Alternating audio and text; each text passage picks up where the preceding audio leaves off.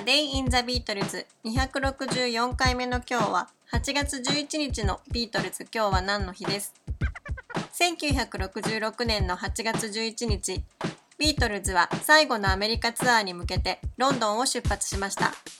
ビートルズは翌日からスタートするアメリカツアーに向けて初日の公演都市であるシカゴに向けてまずボストンのローガン空港に到着しました。そこでは500人のファンが彼らを迎えています。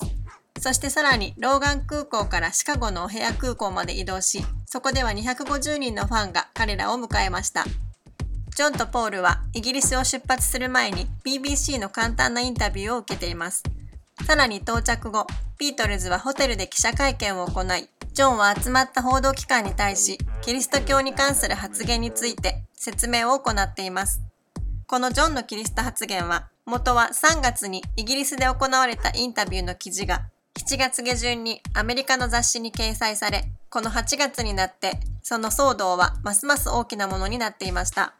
8月の上旬にはラジオ局がビートルズの楽曲を放送禁止にしたり、彼らのレコードを焼いたりするなど、どんどんと過激になっていき、6日には病気で休養中だったブライアン・エプスタインが騒ぎを鎮めるため、急遽アメリカへ飛び声明を発表しています。ジョンが軽い気持ちでビートルズはキリスト教よりもポピュラーだと話した内容はそこの部分だけが切り取られ発言は曲解されアメリカの白人至上主義を唱える秘密結社であるクークラックスクランがビートルズの殺人予告をするまでに発展していました。ジョンはこの件について発言することを拒んでいましたが最終的に自分を含めメンバーなどみんなの命を守るために説明せざるを得ないという状況まで追い込まれこの日記者会見で説明と騒ぎを起こしたことに対する謝罪を行っています。この記者会見の様子はアメリカの三大ネットワーク NBC、ABC、CBS が特別番組を組んで放送しました。ジョンは後にこの時の記者会見について自分は死にそうなほど怖くてとても怯えていたと語っています。確かにこの時の記者会見の映像を見るとジョンはとてもピリピリしている様子でとても胸が痛くなってしまいます。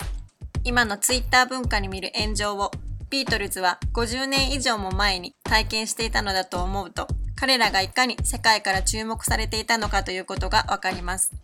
フィリピンの公演でもいい思いをしなかったビートルズは結局このアメリカでの騒動が大きな原因の一つとなりこれ以降コンサート活動をやめてしまいます。このコンサートの最後の印象がまた違った形になっていれば少しの休止を経てまた彼らの演奏をどこかで見ることができたのかもしれないと思うととても残念な気がします。A Day in the Beatles 264回目おしまいです。